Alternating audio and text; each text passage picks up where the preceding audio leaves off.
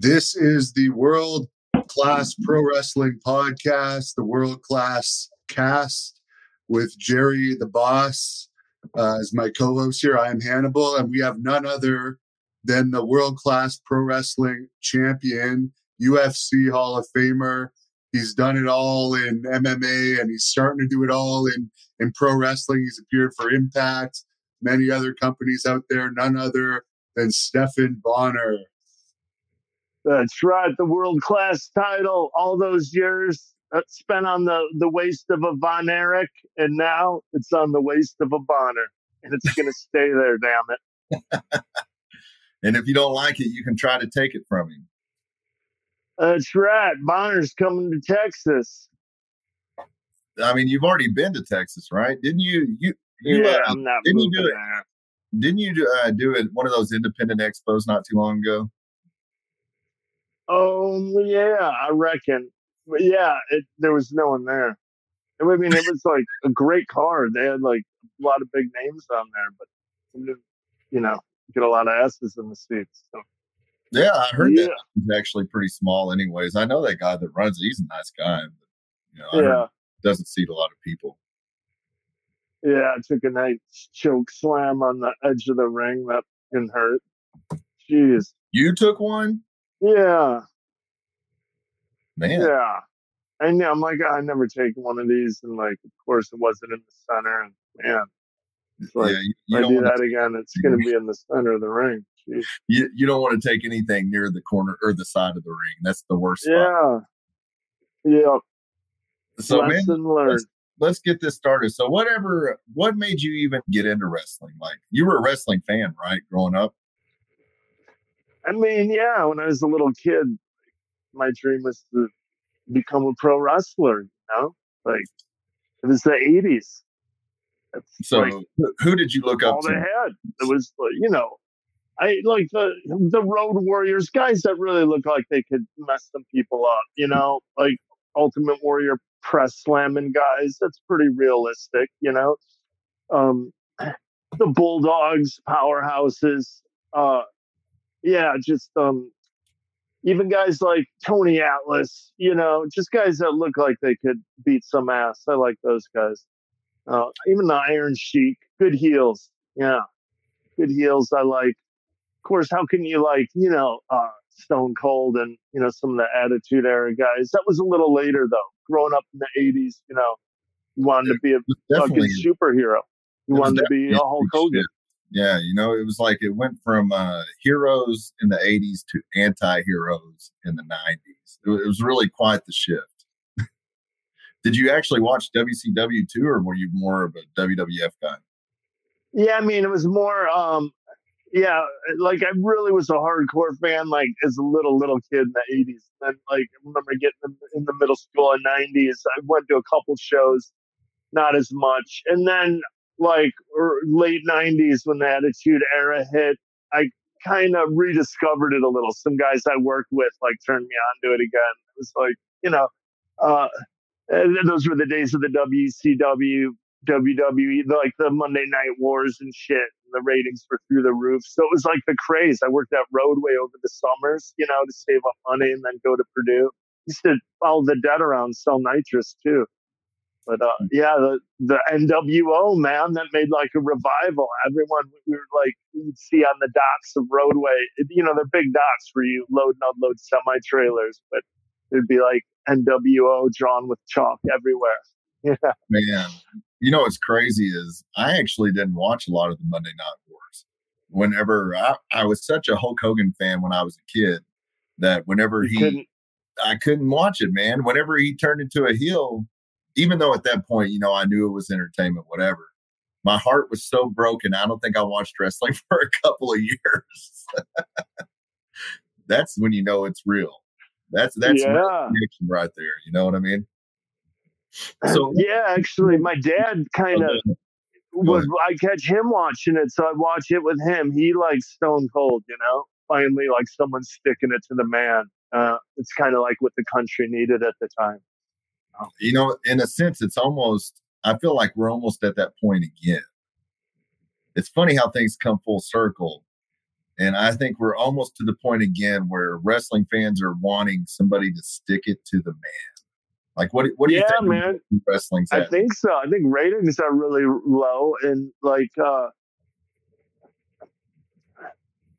yeah, I, I think it needs something like that. It needs some attitude again. It's like uh, the the the fans are way too smart nowadays. We need like a someone to pull a Brian Pillman type of stunt, you know? Like everyone's so well behaved and professional and not going to do anything to jeopardize their spot on the roster. And it's kind of a, a, little dry, to be honest with you. You know, everyone's really good at saying their lines, you know, and That's, the writers you know, are really good at writing lines. You actually really said it so well. Good at saying their lines. You yeah, said it's, it's a little forced, and I think the fans could tell that, you know, and like there's something to be said about like some someone who pulls some like shit like Pillman that or even CM Punk would do that sometimes. It would get the fans talking like, "Oh my God, do you believe he just did that? I can't believe he went off script a little and fucking told it how it was and just spoke from the heart." And nowadays, just no one's really got the balls to uh to do that. So, yeah, it's definitely someone's got to step about. up, step up and give that middle finger. You know. So you know, I mean, in in all of the shows that we've worked together, how much of our stuff is actually scripted? See, that's the difference between that's what makes someone a really good wrestler. And, you know, like anyone could could go uh, walk a match 20 times, you know, like say if you got to do a pay per view or something, you're going to rehearse the match under them. But the real wrestlers, one could show up anywhere in the world and just work with anyone and on the fly make a fucking great match. And uh, like now working these smaller shows, you you, you kind of learn that. You know, it's great when you get to go with someone who really knows what they're doing and knows how to put a good match together, and then and sometimes you don't. And, and uh, just figuring that whole part of it, you know, knowing when to put your foot down and say like, look, like you know, I, I got an idea that fucking I I say I think it's gonna work and uh, and pushing for it like. Uh, everyone wants to get their shit in, but really the name of the game is like uh, you got to make the people happy. Well, yep, got to give the fans what they want. Uh, I think it's a missed yeah. connection oftentimes now with wrestling. I think that uh, you know people are so they're so conscious of what moves they're going to do. They don't think about that connection that they have to develop with people. You know, one thing that I that I was really impressed with you at first, whenever you first came into world class, was was your talking skills. Like I was blown away by that, you know, because you come from MMA background, which, you know, most MMA characters or fighters, I wouldn't even call them characters, but most of them do not have that kind of skill to talk like you did. And so I remember like, man, I think it was Kevin Sullivan at the time. We were talking, and I was like, man, I was like, this guy is money. He was money in UFC. I said, but he's money in wrestling because he's way more than just a wrestler or a fighter. It's like he can talk and he can talk really well. Like, did you go around like cutting promos in UFC too, or when you were a kid? Yeah, like, that was what you looked forward to. Like, um, you know, when the fight's coming up, a lot of times people would be like uh, telling, you know, you hear from people, oh, visualize the match or the moves. I always visualize like the promo I was going to cut after I won, you know. So that was always a bit. and then also going the pre-fight interview too. I, I, you know, it was a chance to kind of crack a joke or say something funny or clever or yeah, why not take advantage of that? Yeah. So, uh, like when you could cut a promo, like you know, I did on Tito live where you hijack live TV for a real fight, like you know, transition and doing it in the wrestling isn't, right? You know, it's not a big. Uh, not you, not not really. It's it's actually a little easier because it's expected of you. You know that I took some balls. Like everyone gave me a bunch of shit. Now it's like here's the mic, go do your thing. So it's it's, it's kind of part of the game now. No, so you don't got to hijack live TV. It's expected of you. What do you think about Tito stepping down from his uh, job with Huntington Beach? The uh, I don't know if it was town council or what it was, but he's like, a lot of heat there. He was on the town council.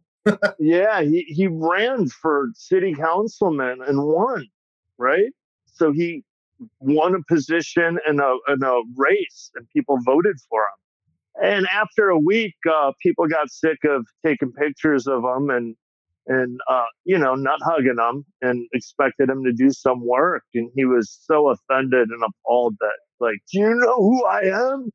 You know, I'm Tito Ortiz. How dare you expect me to do any work? And you know, but so that was it. You know, once it came time to put some actual work in, you know, dude's never had a job in his life. I mean, fighting's a job, but you know, it's not like you, you show up in an office and you know nine to five. That's you know it's when you're a fighter, it's kind of um, you're encouraged to be selfish. It's all about you, you know, my time, and I got to do my thing. So once you got to give that up and be somewhere and work for someone else, like you know, think about that. Like you know, if you've never done that before in your entire life and you're 45 years old, you really think you could start? Come on. That's true. We actually, oh, go ahead, Hannibal. Oh, I was just going to say, just before you asked that question, also for Tito, we had a WWE tryout shortly uh, before the pandemic started. And it must not have gone too well for him because they never signed him. Because I, I'm going to tell you what happened. He went in there and went in and practiced a little and probably slammed some people. And they're like, okay, let's take a bump now. Ah, no, my neck. I can't take any bumps. What? Like, here, we'll just uh, give you a clothesline or something. No, no, neck can't. Nope. Absolutely not. No bumps. I, I just give out all the moves. All right. That's how it's going to be on Tito Ortiz. Um, they were like, yeah, yeah, it's not going to work out. Sorry. Yeah, there again. I mean, like, I couldn't hack the WWE. I talked to the guy. What's his name? Canyon Ceman. and he kind of lost me at the part where he was like, um, no, ultimately we decide who your character is and we own that. I was like, wow, fuck, I'm probably going to get fired. So I'll just save you guys the hassle. Smell you later, dude. Yeah. We got. Yeah, I, I can't. I mean, I don't know. It's like wrestling's supposed to be fun, you know? If you ever go backstage at a WWE, no one's having fun. You know, you think it'd be like the 80s where everyone's partying, having a good time. Even the 90s, like imagine like D'Lo Brown and all them back in the day were having a good time. The vibe there, they're not having too much fun. You know, hmm. we no one's enjoying themselves. Uh, What's wrong? Tommy yeah. from the Bronx. He wants Riddle. Riddle looks like he's enjoying himself a little bit, but for the most part, mm, I think he's probably kind of a miserable vibe. Yeah. Tommy yeah, from Bronx wanted to know: uh, Did you dump that Joshua? I don't know how to say his name. Fabia. Yes. He said, "Did you dump Joshua Fabia too? whoever that is?" Yeah, I mean, he was Diego's right hand man, and Diego's my boy. So you know, him and Diego were together, and you know, so I helped corner Diego for his fight. We were all together, and then uh, they had a falling out, you know. So me and Diego, we're still friends. So, uh, but no, to be honest, uh, I haven't talked to Josh since the breakup. So. We had another question from Mike. He wants to know: Would you ever try bare knuckle boxing? No, honestly, there's like uh, even trained for the Tito fight, and the you know, there was like something gnawing deep in me that said like, you know, you're, you're only 40. Like I wasn't even 40 yet, like a little before that. But like, if you keep doing this, dude, you're going to be a vegetable, you know, you could like, I could feel the effects adding up. The MRI showed it, the damage to the brain that wasn't there 10 years prior. So it'd really be stupid of me to accelerate my wheelchair. Put it that way. So to no, fuck that. yeah. And you're making money with your brain now with your uh, various business well, ventures. I'm sleeping. I'm using it like it's working better. Like I, after I retired, man, it was not good. And you know, it's scary when you go do your annual exam and your MRI's all out of whack, and you got something that shows up that's uh, a red flag marker for CTE. It's like oh, you want to keep doing this? Like it's your choice. You know, that's the funny thing is, despite that, it's called the cavum septum pellucidum, right? Um, they'll still let me fight. It just means the um, the septum that divides your brains, if you keep getting hit, that widens over time. And when it goes wider than 10 millimeters, that's called what I have, cavum septum pellucidum. And it wasn't there 10 years ago, but it showed up.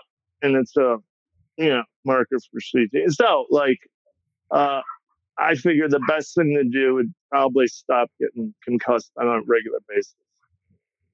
Mark wants to know, as a veteran MMA fighter who's been with uh, who's been with both UFC and Bellator, how much of pro wrestling would you say has been meshed into how MMA is presented?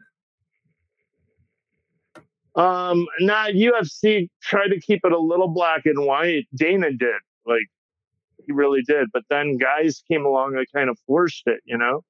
Um, you know, like Conor and that, and, and now they they'll do the big flashy entrances.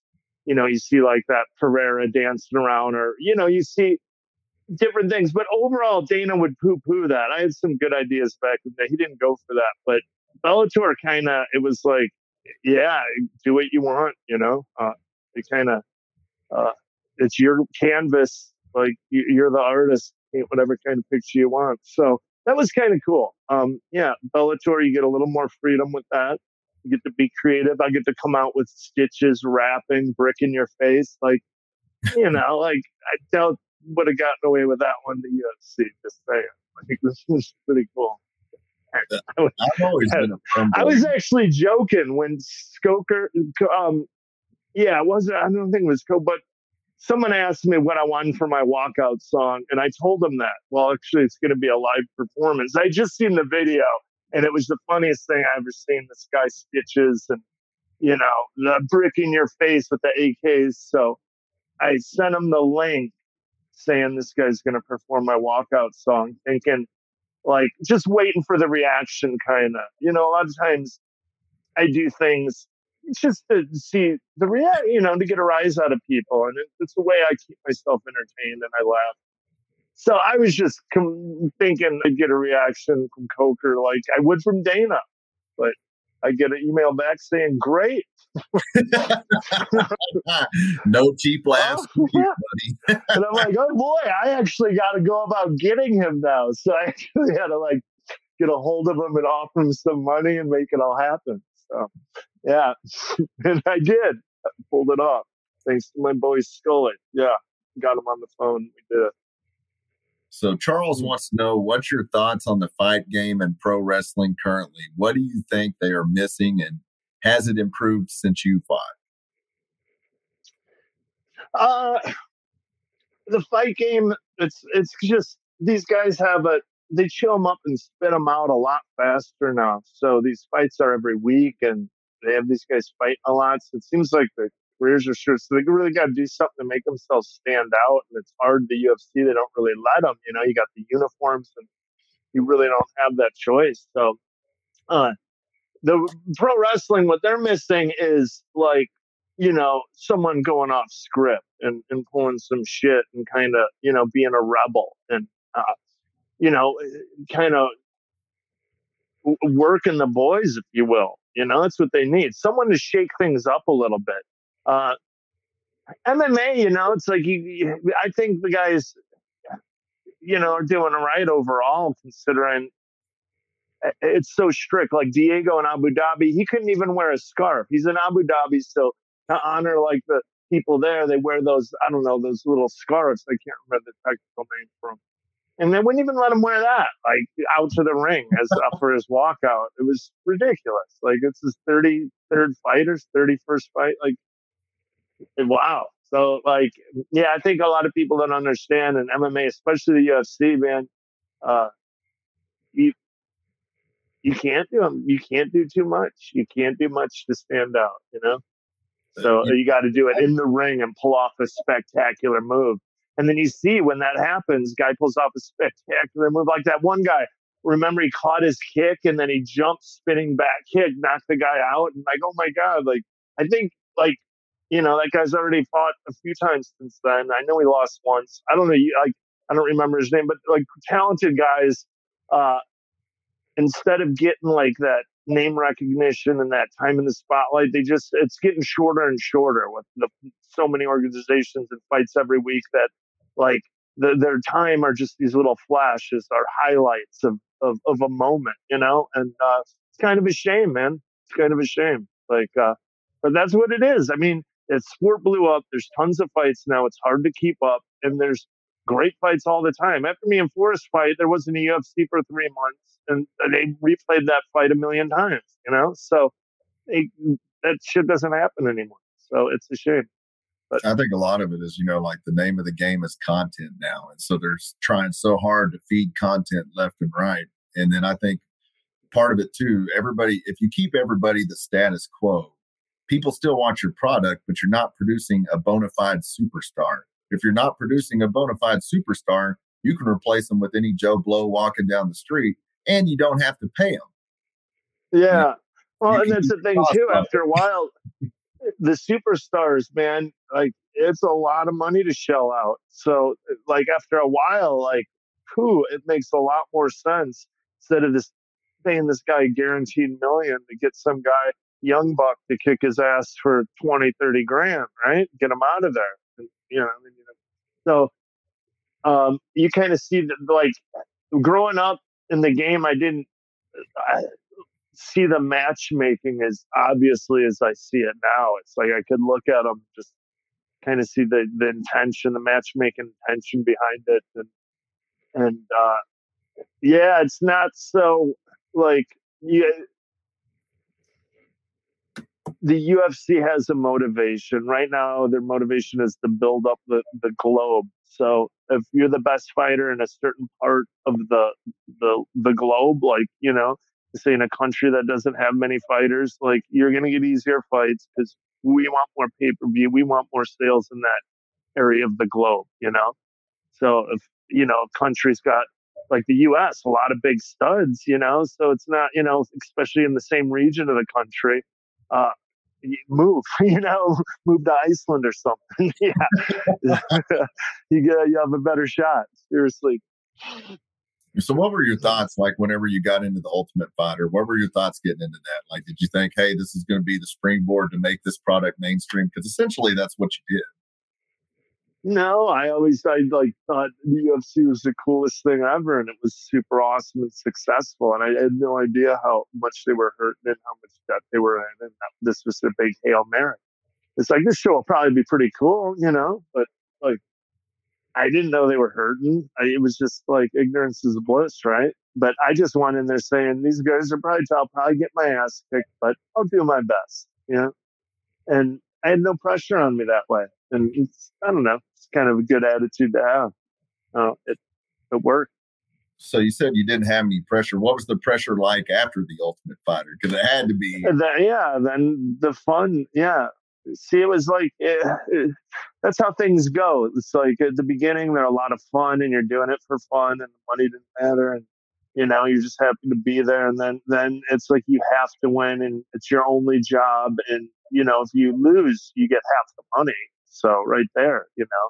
And then too, you couple losses in a row, you lose your job. So pretty soon you're fighting pay the bills and fight for your job, and all the fun's been taken out of it. It's uh, you know uh, you train through injuries and you can't pull out of fights, and it, it, yeah, it, it, becomes a lot more stressful. And that's like exactly um, what I wanted to avoid with pro wrestling. It gave me a chance to come into something and say, okay, you know, look at how the whole MMA career went, and I could see that. Like, I want to nip this in the butt before it gets to that point where it's not fun anymore, you know, and it's a job. So, luckily, I'm old, so you know, it's not like I'm 20 and I'm got a big road ahead of me, and like I could go in the WWE 10 years. So, yeah, it's like at this point, man, I'm just happy doing it for fun, casually on the weekends here and there. You know, like I got a next level pro wrestling coming up uh, the 24th in Sacramento, fighting for that title. Uh, Tony Vargas. So I'll have two belts. Watch out. And of course, the world class October 3rd, we're making a comeback, the yeah. comeback show in uh, Wichita. Yes, sir. Yes, sir. Absolutely. Uh, Sean, he wanted to know uh, do you have any good behind the scenes ribs or stories from the Ultimate Fighter?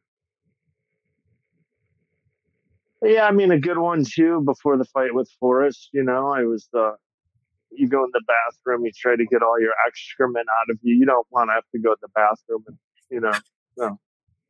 And it's pretty common too. So I'm actually got quite going around.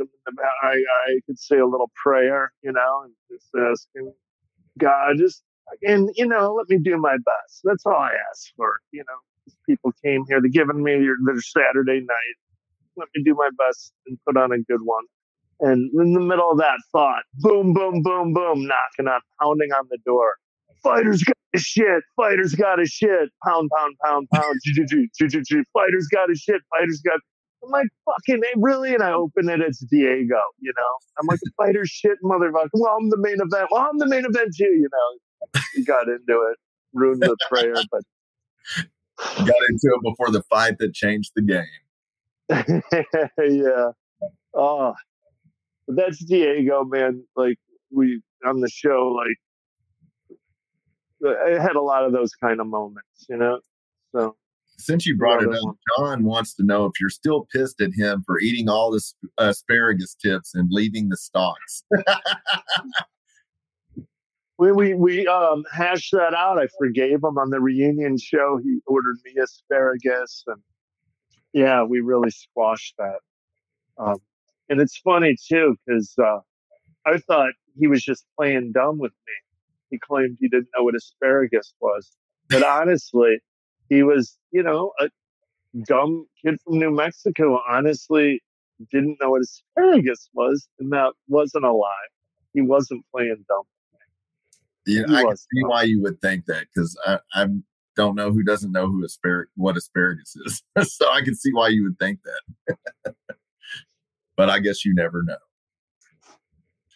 Lions Den Live wants to know uh, how your meeting with Dana White went after uh, your fight with Forrest Griffin. Um, my meeting with Dana after the fight with Forrest. I don't know, like uh, I don't think we He was back in the day, he was a lot more accessible. You know, I just go into the UFC offices and talk to him. And, you know, uh, it was like a much tighter, smaller family, not putting on nearly as many shows. Now it's like, you know, there's 10 different security guards. You never are even going to get close to his office nowadays, you know, uh, without an appointment or anything. So, yeah, before used to just be able to call them up or show up at the office and, and shoot the shit with them. Uh, yeah, uh, but you know, you you blow up, you get a lot of money and a lot of people uh, sucking your nuts. Then, yeah, it it, it kind of goes to your head. So, you know, as much as as fun as it would be to be in that position, kind of glad I'm not.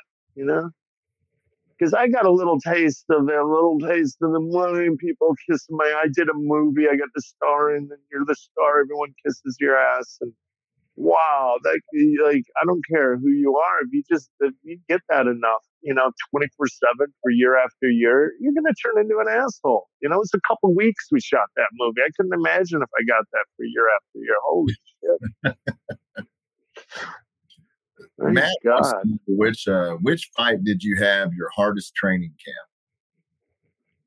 Oh my gosh, I don't know. They always seem so miserable, so hard, and like things you don't realize are or the fans really don't realize. Like uh, take a fight for example, like my fight with Igor Pokrajac, right? Won every round, looked like a relatively easy fight, you know, um, couple 10-8 rounds, had total control. But training for that fight, the fight, first day of sparring, three months out, I kicked Cantwell right in the elbow and my foot swelled up like a balloon. And I just, oh, sucked it up and kept training on it. Two weeks later, I could tell it was infected. It got infected. Stuff swollen. It's prone to infection. So went in and, you know, to the doctor to get antibiotics. And they're like, let's just x-ray it to be safe.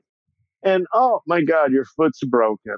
Yep. And it's infected. So we'll give you antibiotics, give you a shot and uh, your foot's broken. What do you want to do about it? I'm like, well, I made it through the last two weeks, which were absolutely miserable. I'd be in so much pain. I'd have to get the adrenaline going. Then I can make it through the training. And by the time I drove home and tried to get out of the car, I couldn't walk again.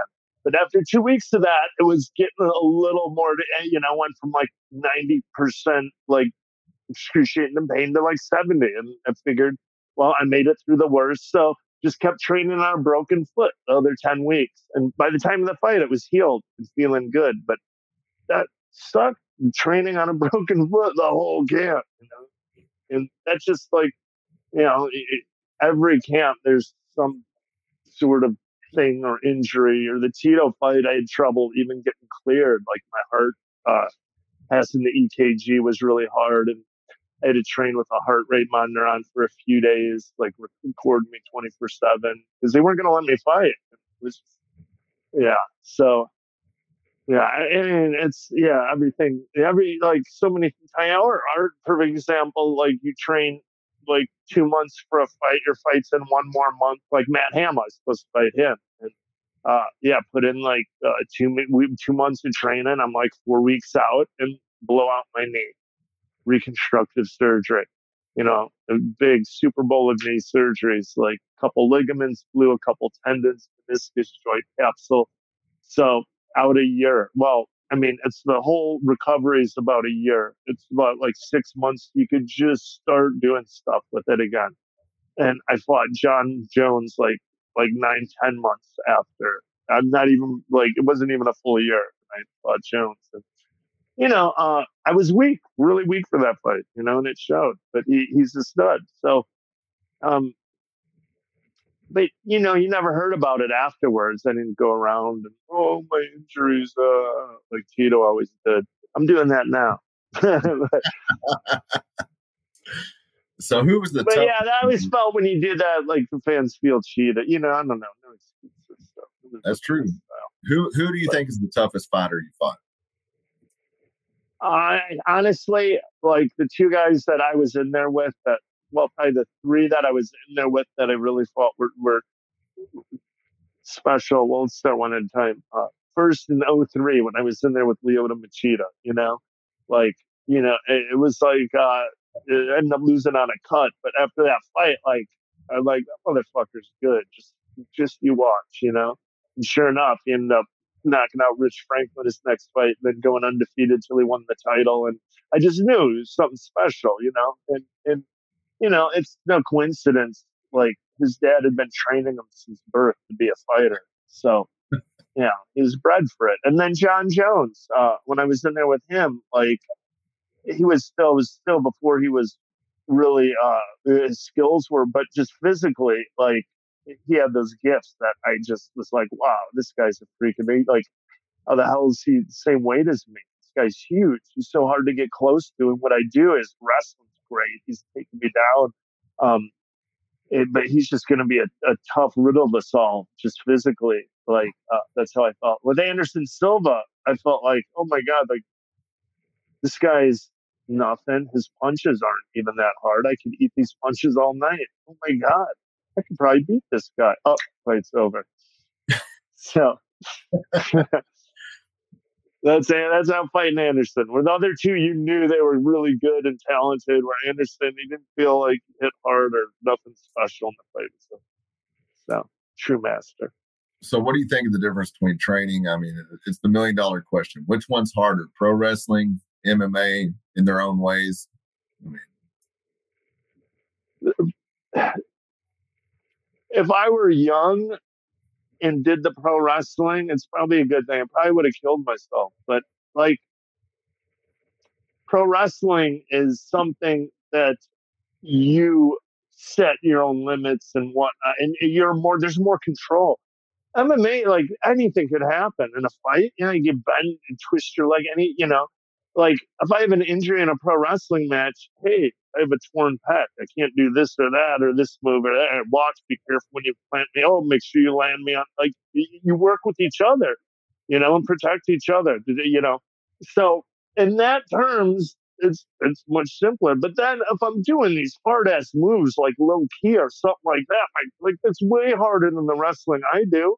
You know, I'm at my age, I'm not going to be doing that super dangerous. I'll do a macho man elbow drop every now and once in a while, but that's about as crazy as I get.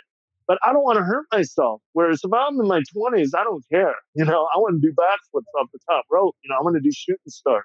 so I think that's the big difference. Is I'm in my 40s. I'm 44, and like I, you know, had a lot of concussions. So I, I want to protect myself. I had 10 surgeries.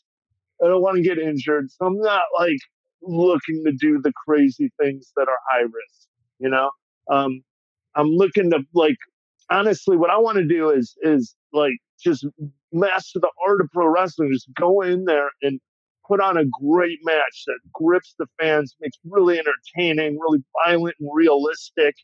But we both take care of each other's. We take the big bumps in the center of the ring we're nice and safe, no injuries. We don't mutilate each other with glass or thumbtacks or any of that stupid stuff either. Like that's to me the is the the beauty of pro wrestling is going in there and creating that illusion, like you're really violent, realistic, action packed type match, but it's it's an illusion. You really don't mess each other up, you know. And, and when you could do that, you're a true master. We could go in there anywhere in the world, any city, and go in there with anyone and and put that match together that has those elements that draw those fans in.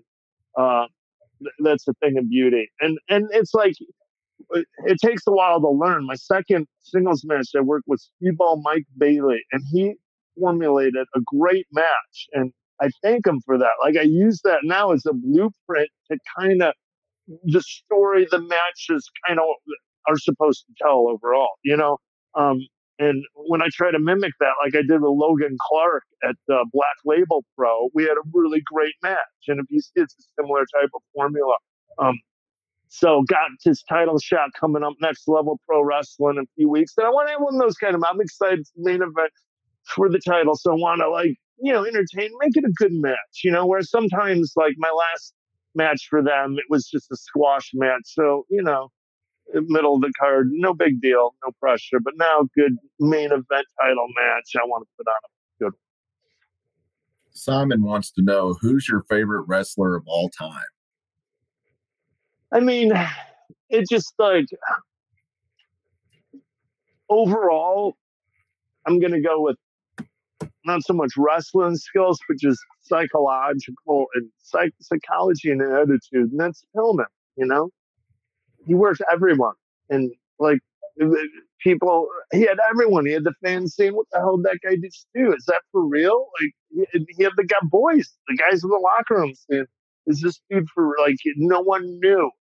And um you gotta love a guy like that. And that's what the I, I think the game needs more than anything a guy like that right now you know well, you know, there is Brian Pillman Jr. out there. Maybe there's a Stephan Bonnar versus Brian Pillman Jr. Yeah. in the future. Mm, but I'm like, if I want to emulate someone, I think because wrestling is yourself, like amped up a little, and it's that loose cannon, you know, because American Psycho, because I'm, you know, he's a little nutty at those nutty fights, but yeah, amp that up a little in pro wrestling, and I think that's like, you know, the same kind of vibe that the you know, loose cannon was bringing. Now I just got to bring it to the locker room. So uh, watch out, motherfuckers. Watch out. Uh, yes. I know you're in the marijuana business. Someone was asking earlier what oh, your yeah. thoughts are of uh, fighters using weed and it being a banned substance. I know I know CBD is allowed, yeah. but THC isn't. I thought they loosened up on that. I don't know. I think everyone should use. Honestly, it, it helps the brain. You know, CBD and THC they have a synergy together, and seriously, it helps the brain heal. There's very few things that reduce swelling in the brain instantly, and those compounds together do that. Um, So fuck, why not take advantage of that? If you are hitting the head on a regular basis for about 14 years straight, like me, it's, you're gonna have some swelling in the brain, and that's you're gonna need to get that out of there. So any way you can, and uh, cannabinoids, whew, um, there's a reason why they're legal now, and they're putting all this study in it, the UFC study in it. Why? Because there's very few things that help heal the brain, and cannabinoids are one. So take advantage of it. Check out hytiva.com. Um, we got the largest video strain review library, and I write most of those. Uh, and the, you know, I put my heart and soul into them. And it's like, you, you know, we, we, we take the weed, we split up, we review it, and we ask everyone how they felt. They're like really heartfelt, honest reviews. So check them out. And, uh, you know, in some states you could order for pickup or delivery, like in Nevada and Arizona. So, yeah, thanks for letting me plug it. Hytiva.com. And I was supposed to plug something for Granaham. Oh, yeah, Baroni versus Gotti 3. Uh, Baroni's going to get his ass kicked. I don't even know Gotti, but uh, I'm rooting for you, John. That's great. Uh, Matt wants to know what's the best piece of memorabilia that you have on your wall. No, my my uh, tough one jerseys, autographed. Look at that, the late great uh, Loden Sincade, baby. Can how can you get another one of these? He's gone. He's no longer with us. This thing's all autographed too. That's a nice one. That was April 9th. I stole that the day I from the Hard Rock, the day after I fought Forrest, right off the elevators. I, I opened it up and stole that poster out of there. Yeah. So, what's your opinion of Tank Abbott? I'm happy he's alive, man. He almost died. He had his like right a liver or something. Liver and kidney, I believe. Like uh, for him to have like pulled through and still be alive shows the kind of tenacity that guy has. Because nine out of ten of us, or ninety nine out of hundred of us, probably would have been goners. But like he miraculously found a match and. uh well, and that's a miracle in and of itself. How many people die on the list? So, God bless you, Tank. I'm glad he's uh, you're still with us. He actually came in the locker room before the Tito fight to wish me luck. So, you know, that was kind of cool. I was always a fan of his growing up. That doesn't surprise me at all. He's uh, he still wants to fight Tito, believe it or not. Yeah, although I heard he used to abuse Tito back in the day when they trained together. But uh, yeah, I'd probably put my money on Tito now. I won't lie. I'd be rooting for Tank. But, what about yeah. uh, Don Frye? Really hates Tank, and uh, they're both not in the best of shape these days. Who would you pick picking that one? Oh wow! See, wow, man, like that. Talk about an even one. I think that's like uh, I'd say Frye. Oh, I don't know. I think that's dead even there. I was gonna say who's the favorite in that? Fucking maybe like minus one hundred oh five. I was gonna say Frye, but then Tank. I uh, man, yeah, that's a that's a good matchup right there. Yeah. That's a fight I'd pay, pay to see. You see, Tank doesn't walk with a cane. He is slow, but Don Frye needs a cane. If Tank refuses to use one, huh?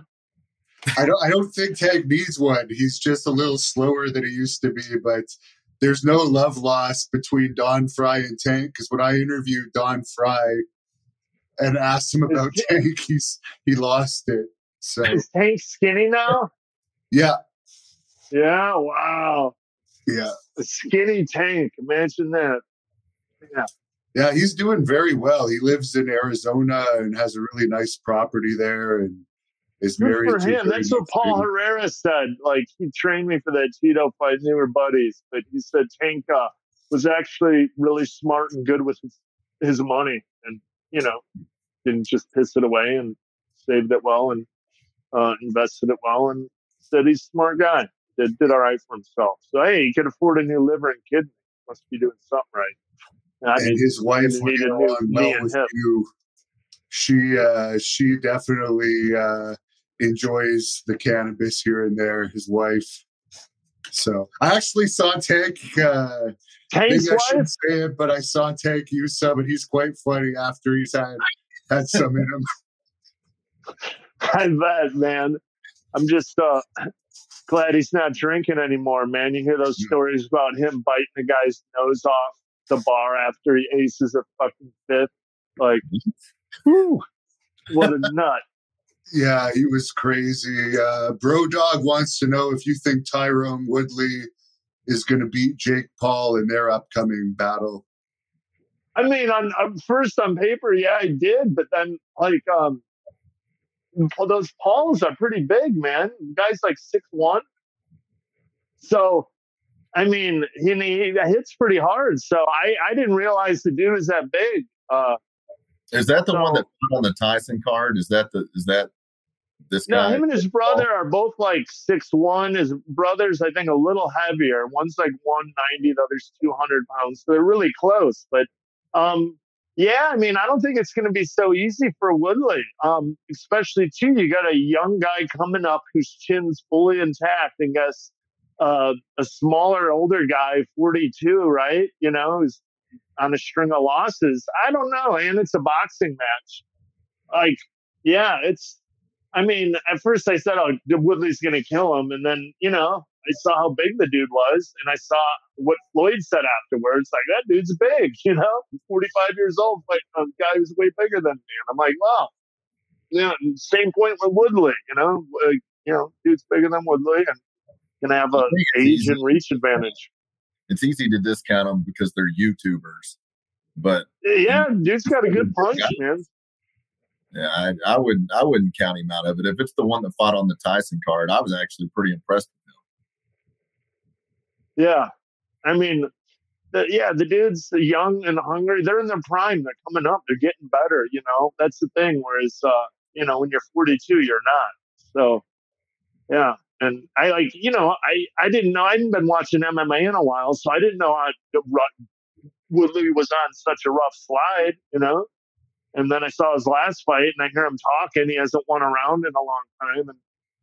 And, you know, and it got me thinking, well, this Paul guy's maybe got a better shot than I thought. Yeah, sounds like a recipe for disaster. I'm taking Jake Paul. Simon wants to know how did you get the name the American Psycho? oh, the ultimate fighter. Yeah. Yep. They called me uh Ivy League at first because, you know, I didn't look like a fighter. And then uh after hearing my stories for a few days and then training with me, it was yeah. Someone That's- called me the. American Psycho. Ivy And, League uh, to the American Psycho. That's quite like two opposite ends of the spectrum. Yeah, yep. It came after a story of me. It was right before I went on the Ultimate Fighter. I was with like my girl and another couple at a bar in Chicago, Le Passage, like the nice fancy club and shit.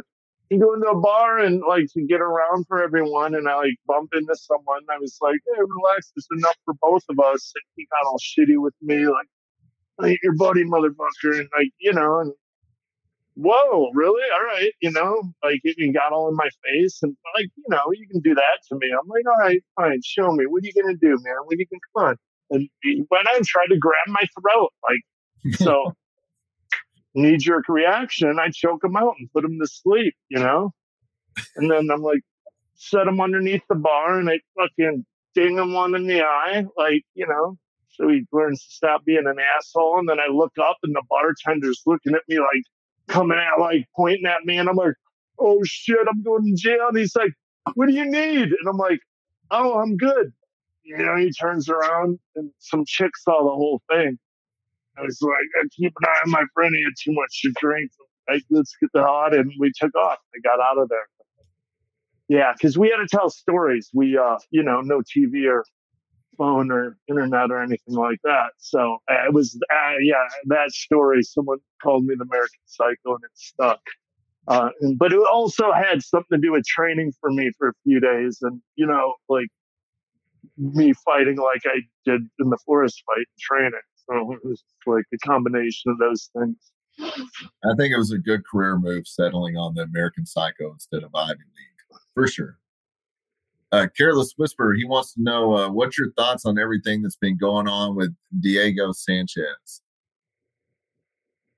You know what? Like, I love the Diego and I supported him when he was with Josh. Um, I got it, you know, like he was with Jackson for a long time. He wasn't learning anything new. He didn't feel like they were really looking out for him, dude. He's just going toe to toe, straight in the damage, getting tons of stitches. So he found someone that he felt like cared about him and got him paying attention to defense, not getting hit as much, changing his style a little bit, and then also cleaning his life up. I don't know if you know, Diego, you know, was drinking a lot and, you know, wasn't living too clean. And, you know, Josh got him sober, honestly. And, you know, as, as much as people say how like awful Josh was for him, like he did help him get his life cleaned up and he kind of taught how Diego to take care of himself. Like Diego, honestly, over the last two years of being with Josh, he became more responsible, more considerate, uh, just he, he more mature. Like it's the it, Josh did fucking teach him how to take care of himself. And Josh is abrasive, could be a total asshole. I agree, but you know, we go look on the bright side. This whole thing, he helped teach Diego how to be a better person, how to take care of himself better, how to be a better friend, how to be more responsible.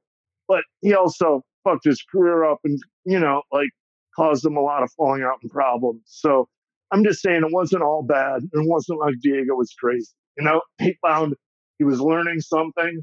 And, you know, I know, I know that feeling where you feel like you're stale and you're not learning something. And finally you are. You're getting something new. You like, so, you know, I got Bro Dog said that you're a legend of the sport. Do you see yourself as a legend? Honestly, uh, I'm trying not to think about it too much, you know? Like, you got to be like a Cheeto thinking around what a big legend I am. And, you know, like, I, I well, don't want to be that guy. Everybody, you're a very humble guy, very down to earth. Well, I, you're put on the spot. Are you a legend?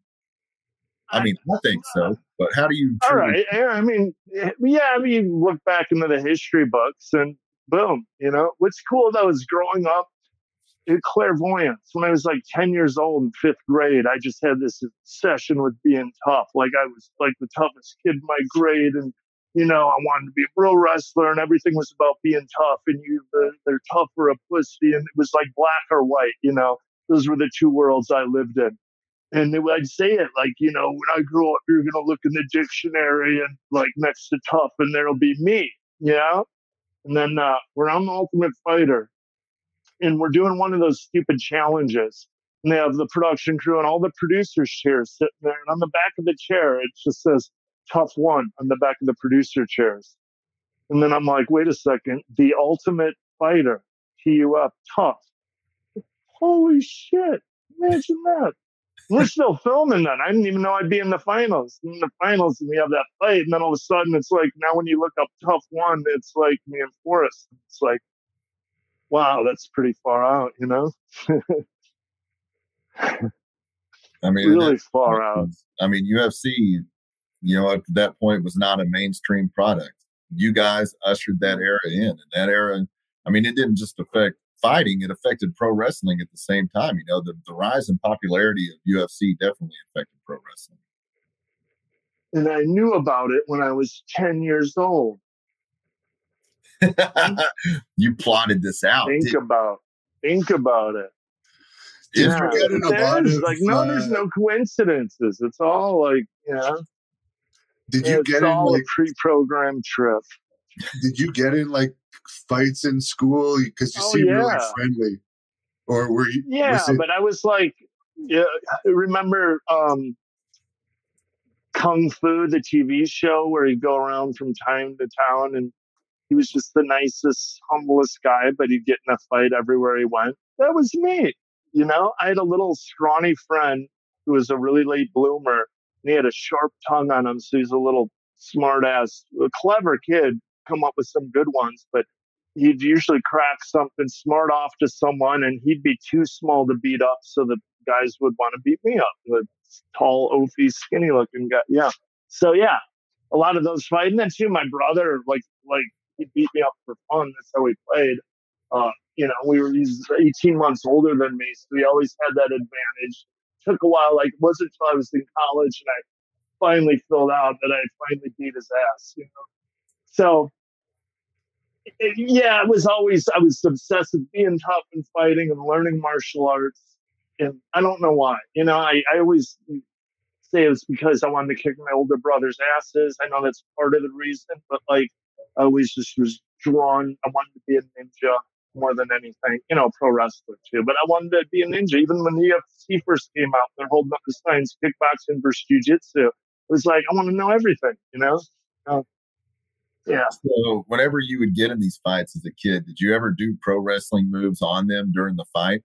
Like, I mean, at some point you had to learn wrestling was entertainment, but before that, did you actually try any of those moves on people? No, I started wrestling real like Pee Wee wrestling, double legs and all that, like probably when I was 10 years old. So when I get in fights, you know, I, I was always able to out wrestle the kids, uh, you know, because no one, I had to go a couple towns over in Illinois to wrestle as a Pee Wee. So no one else knew how to wrestle. So I could usually take it. But it wasn't until my middle school days where I joined the Taekwondo Hapkido school that I learned how to kick and punch a little bit too. And then my fights got a lot more entertaining.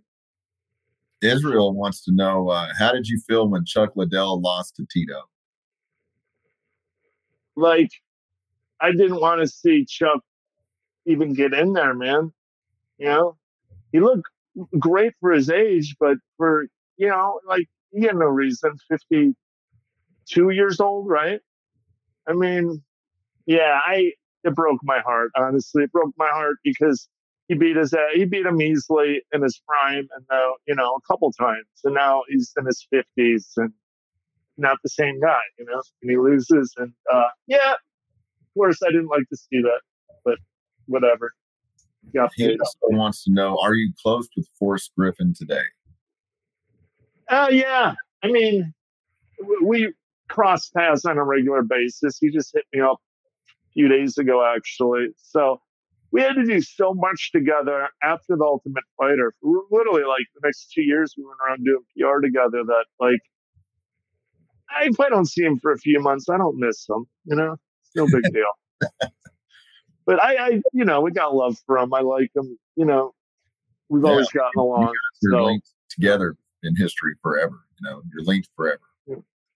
Jerry knows uh, Jake Hager, and I don't know how familiar you are with him, Stefan. He was Jack Swagger in WWE. Yeah, yeah. He's trying to fight Fedor. He's trying to campaign to fight Fedor in Bellator. What are your thoughts on him as a fighter, and if you think that fight's going to happen or not? Yeah, why not, man? Like, get a big name that's on his way out. Like, he's uh, that's good. Good for him to go and campaign to get a big name like that. That's what you want. You want a big name that's past his prime. And uh, I mean, if it's not Fedor, you know, I can't think off the top of my head any other big name heavyweights there. But like that's that's the good plan. Go after big names like that. So go get them. And why not? Like if Fedor is he retires, he's still under contract with them. Like what else do they got in mind for Fedor? So I don't see why yes. they wouldn't make that happen. And if he loses to Fedor, it's nothing because a lot no of people big deal. to win.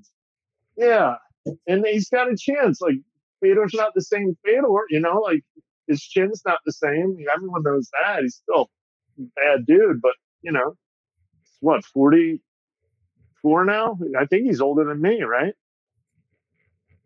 I have no clue. Yeah, I, I, would yeah. love. I would love Good to see. idea, Jake. I think it's I think it would be great for Jake's career. I think it would be good publicity for Bellator too. I always thought whenever they signed him that it was a brilliant PR move because of his wrestling background and because of and that's what they want to do with Fedor too. Like he's uh, you know he, he just super fights with him. So he is 44, by the way. I just looked it up. Good, good uh, brain you have there. that's not one I hear too often. I'm hearing it more and more nowadays, though. Is funny. Oh, that reminds me, I got to do my MRI at the Lou Ruvo Clinic. I get it every year, right? I'm part of the fighter's brain study. And honestly, since 2015, since I've been going, my charts like it's like uh, slowly going upward. Like um, my my mental capacities have been improving over these past six years. There. I think it's awesome that you've been able to retire and then get into pro wrestling, but also have your own businesses and do things outside of that. Because I, I, think it's a shame, whether it be wrestling, MMA, or whatever, the people that are trapped into that that box that they've got themselves into and they can't get out of it, and they continue fighting when they shouldn't, health wise, whether it be MMA, wrestling. You know, it's sad to see that with people. So I think, and then it's not fun. And the whole reason they got into it in the first place is because they love to do it. You know, I don't yeah. think people, people, think about a lot of times. There's no, uh, you know, there's there's no like 401k in wrestling or MMA. You know?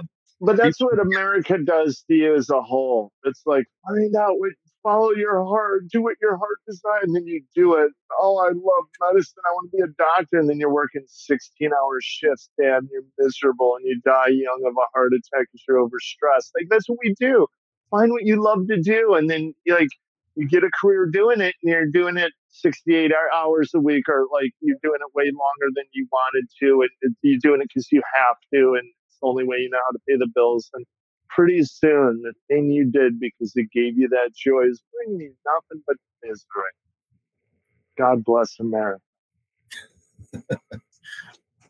Someone wants to know your memories of the build up for the Chael Sonnen fight. He's become even more popular, I guess, over the past few years. Which fight? He's not specific, but the one I remember, I think, was Bellator. Um, I, I know. I don't. I jeez, you got to give me a little more. I remember who he fought last. I remember him. Um, oh, he means you. Oh, I remember him losing to Tito. Yeah, he beat Vanderlei. Yeah. Yeah, he um I don't know, he doesn't pull that out often, you know. I remember after the Anderson fight, everyone expected him to do that to Bisping, and then he was really respectful. So Chael doesn't give you what you want, you know, he, he does it when you least expect it. So um I think, uh, yeah, it's hit or miss with him. Some guys he's really respectful with, some guys he isn't. I know with Tito, he had a little fun with him, um, but then he lost. So, you know, uh, like lost pretty, you know, decisively. Yeah, oh, well. Tito, uh, Tito still holds a bit of a grudge over the trash talking there. Uh, when I talked to Tito, he still seemed pretty pissed about that. I mean, that's your goal. Still fights. Yeah, because because uh, he was going after Tito's wife, then who of course are not together anymore. But him and Amber broke up. No, the one with uh, I think Jenna? the one before that, the porn star. Well, no, because when I fought Tito, they were broken up and had been. Okay. So, and then he was with Amber, the ex UFC ring girl, and I don't know. I don't follow them. I just figured they were still together, but if they broke up, then uh, you know, oh, I don't uh, know what it was. All I know is when when Tito was talking about Chael, uh, he was saying that Chael went too personal and struck an area course, that he should have gone. Yeah, because you got to talk trash by the rules. Yeah, you can't talk about someone's fans or family that's against the rule. Like, come on. Jeez, what a baby. I mean, that's the goal of selling, like selling any kind of entertainment. You know, you blur these lines. How dare you? Yeah. Like reality. I mean, that's selling. People are more babies in wrestling though these days than MMA as far as the trash yeah, talking well, and wrestling. They should be they're more sensitive. Yeah. yeah. It's it's unbelievable how sensitive like a lot of the wrestlers are. That's why, you know, like the the whole Pillman thing, it's just more and more appealing as you know these the days go on. And you see, uh, just the whole world of the game is I don't know, it's asking for something. Someone to shake things up a little bit like that. Come on, MVP. You know, go, go hey, you're the champion of world class. Maybe when Monday Night back, you're going to bring that into wrestling. What's that? You're you're the champion. You're the leader of world class pro wrestling now. So maybe when it comes back with the big relaunch, October yeah, I can really stick it to the man and, and yeah. like do something really rotten to the promoter. That's a great idea. what? What? What? I, I, was following you up until that. Like, like Stone Cold and Vince were in the hospital. And, you know what? If, if, we wrote that out the right way, I would totally be down with that. Yes, that there you go. Entertaining. But you're right, though. I mean, that's ultimately what wrestling is missing is is a bona fide superstar, somebody that that does spark that emotion out of fans. Wrestling is an emotion. Yeah, and, it is. yeah, totally.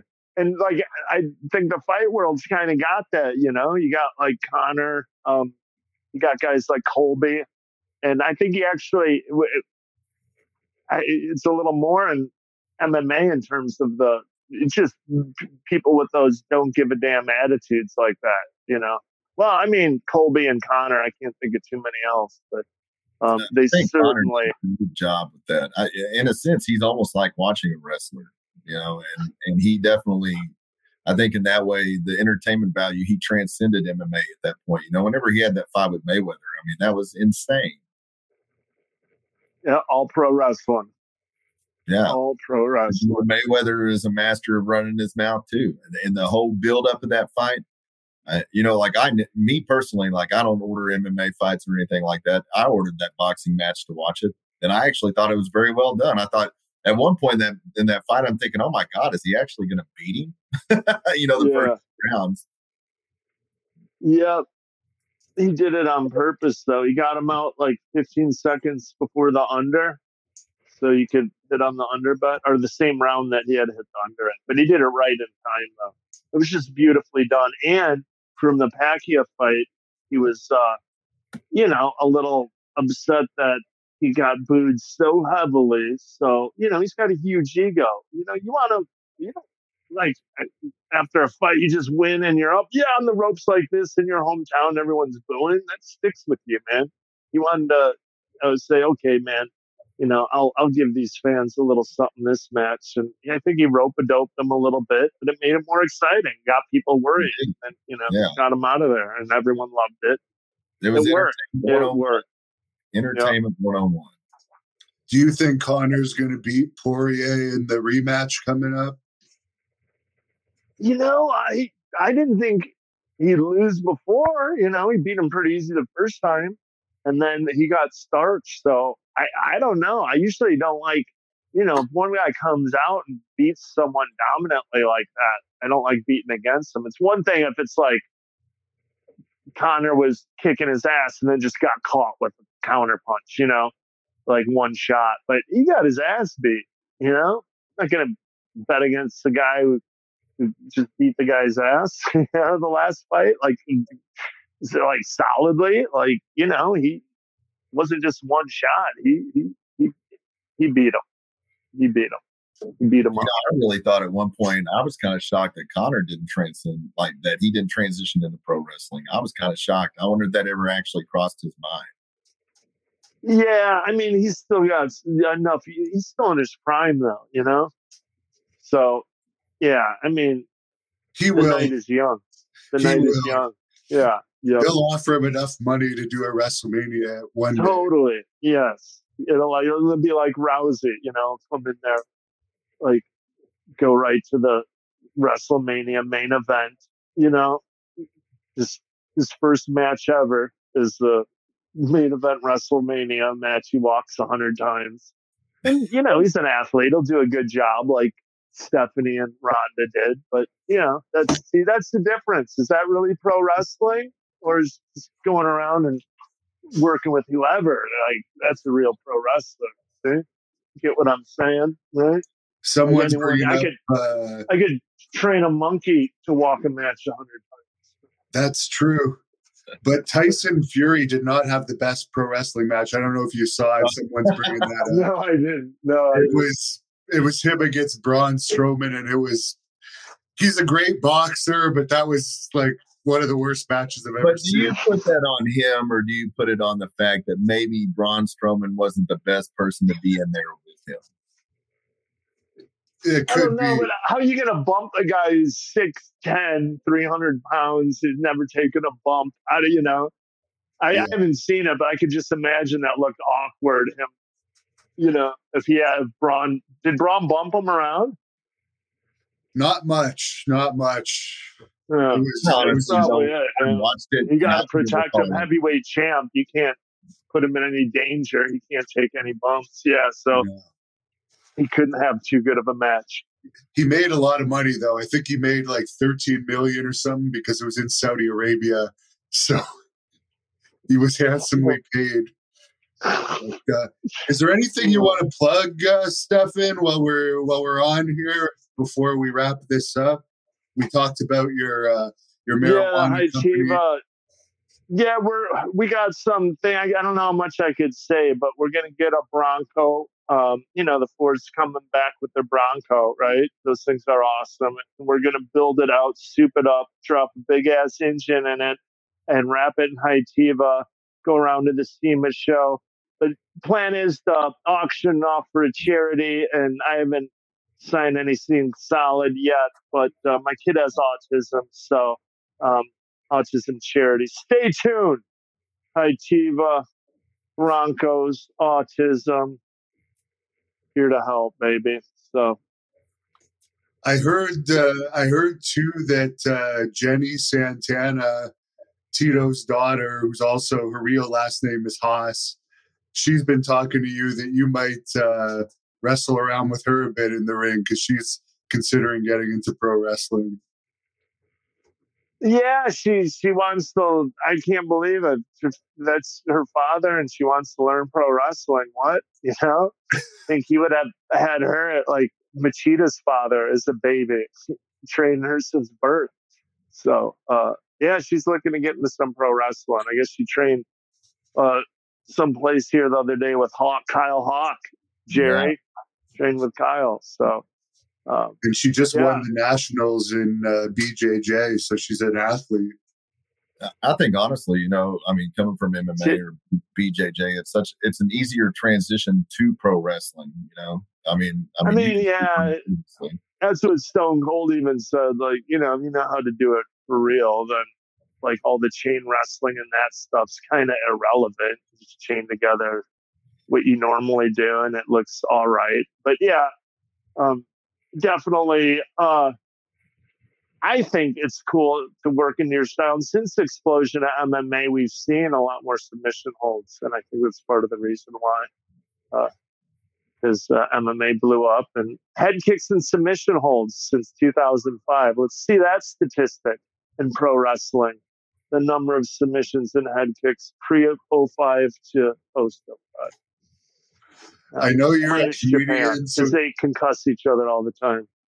But the go ahead. only reason I'm asking you this is because you're a comedian. Uh, Eugene wants to know how Oh do you get a gay man to sleep with a woman?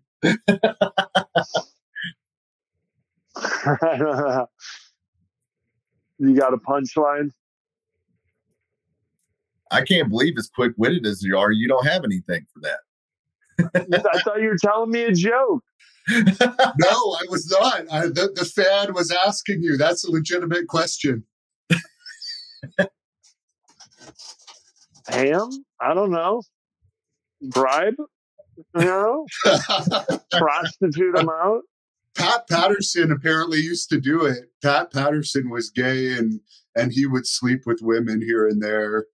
Um, he said it in his book, so he just wanted to try it. It makes sense. Yeah. Well, and where I can wonder people what he thought, follow you on, on social media if people want to look you up? I know you have Twitter. I mean, no, it's just I'm Stephan Bonnar on everything. A N A R. So I'm even on LinkedIn now. Uh, yeah, Stephan Bonnar on everything. Yeah, check it out. A N A R. But uh, Facebook, all that, all that commie spyware, CIA. Um, yeah. The punchline for that question someone says, introduce him to Cyborg. It's not much of a transition. Yeah, that wasn't bad. Yeah. Yeah. I wouldn't want to fight her. But would you um, hook up with her? now you're on the spot. Uh, she's not my she's not my type. And I'm taken. Oh, that's right. I'm sure your wife doesn't watch it. You can tell us the truth. it seems that they Oh. only ever hear the bad stuff on interviews. Oh, I know. Like I made that joke on Matt Freeman's podcast. No one watches it about Baroni's the kind of best friend that you come home and catch him climbing out your window. And like, boom, like throws that back around and starts saying like, uh, I banged Bonnar's wife, which, you know, of course isn't close to true. Like, and then it gets back and I get in trouble. And, you know, like, why would he say that? Why would he say that? I don't know. He's an asshole. And then, of course, she looks it up and, oh, it's because you on a podcast said, and I'm like, I can't believe that got back to her and I got busted for it. So it just goes to show you, you're on the podcast, you know, fucking Joe Blow's garage, 90 views. You say something about your wife, probably going to get back to her. It's a fact. Well, I'll let you guys wrap it up. Nice talking to you again. I really appreciate it that you backed me up that day that uh, I got into it with Haku because uh, there was no one else there that I would have confronted him with uh, at Cauliflower Alley if I didn't have you behind me. Man, you were a hard one to hold back, too, bud. Yeah. Hey, we got the most hits of anything at the Cauliflower Alley that year. It got that got over a Yes. hundred thousand views. Yes. Well, hold on. Before we get out of here, what is that story? For You'll have to watch the got video. into a fight at Cauliflower. Send him the link to that one. Yeah.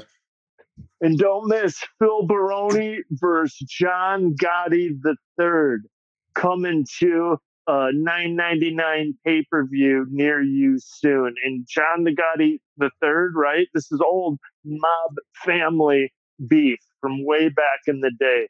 Um, you know, Phil Baroni's dad worked with Gotti Senior, so there's a history there. It's a grudge match. It's a grudge match. Phil's a total piece of shit. I normally plug nothing for him, but if I'm plugging something that is promoting Phil getting his ass kicked, that's why I'm doing it because I'm hoping to see Phil Baroni get his ass kicked by John Gotti the third. You heard it from me.